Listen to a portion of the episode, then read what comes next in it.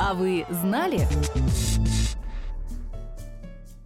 Весь мир потихоньку шагает к инклюзии, интеграции людей с инвалидностью в обыкновенную повседневную жизнь. А какая повседневная жизнь без кафе и кофеин, в который можно забежать с стаканчиком кофе или уютно поужинать? Например, можно забежать в канадский ресторанчик на некогда самой длинной улице – Янг-стрит, забежать и погрузиться в необычайную тишину. Это ресторанчик Sides Restaurant, все его официанты глухие. Ресторан открыл в 2014 году полностью слышащий бизнесмен Анжан Маникумар. Поговаривают, до этого он работал в другом заведении и часто видел, как у слабослышащих и глухих людей возникали трудности с тем, чтобы сделать заказ и оплатить его. Так что Sides Restaurant – это и про трудоустройство, и про доступную среду. А еще про обучение. На стенах, на столах и в меню Sides Restaurant есть обучающий материал по жестовому языку.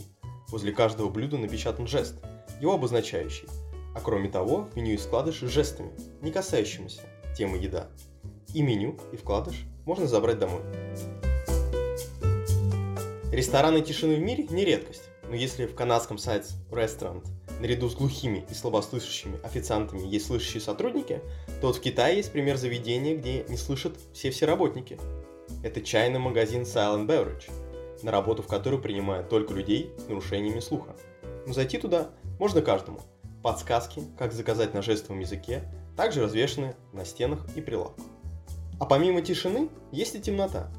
Так в Москве работает ресторан в темноте, в котором можно провести ужин без единого источника света. Все это, отмечают создатели ресторана, помогает взглянуть на мир по-новому, обратиться к другим органам чувств и заодно разобрать на вкус, что же тебе подали.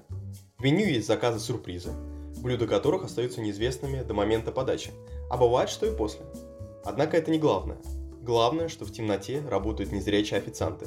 И это они помогают и ориентируют посетителей в темных залах так же, как обыкновенно помогают на улицах или в общественном транспорте им. А совсем про инклюзию – это российское кафе «Огурцы». «Огурцы» появились в 2019 году. В ноябре проект инклюзивных мастерских «Простые вещи» собрал деньги на их открытие с помощью краундфандинга.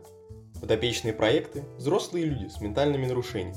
Их учат керамическому делу, швейному, графическому, столярному, а также кулинарии. Научившись повара и бариста с особенностями психики, теперь работают в «Огурцах».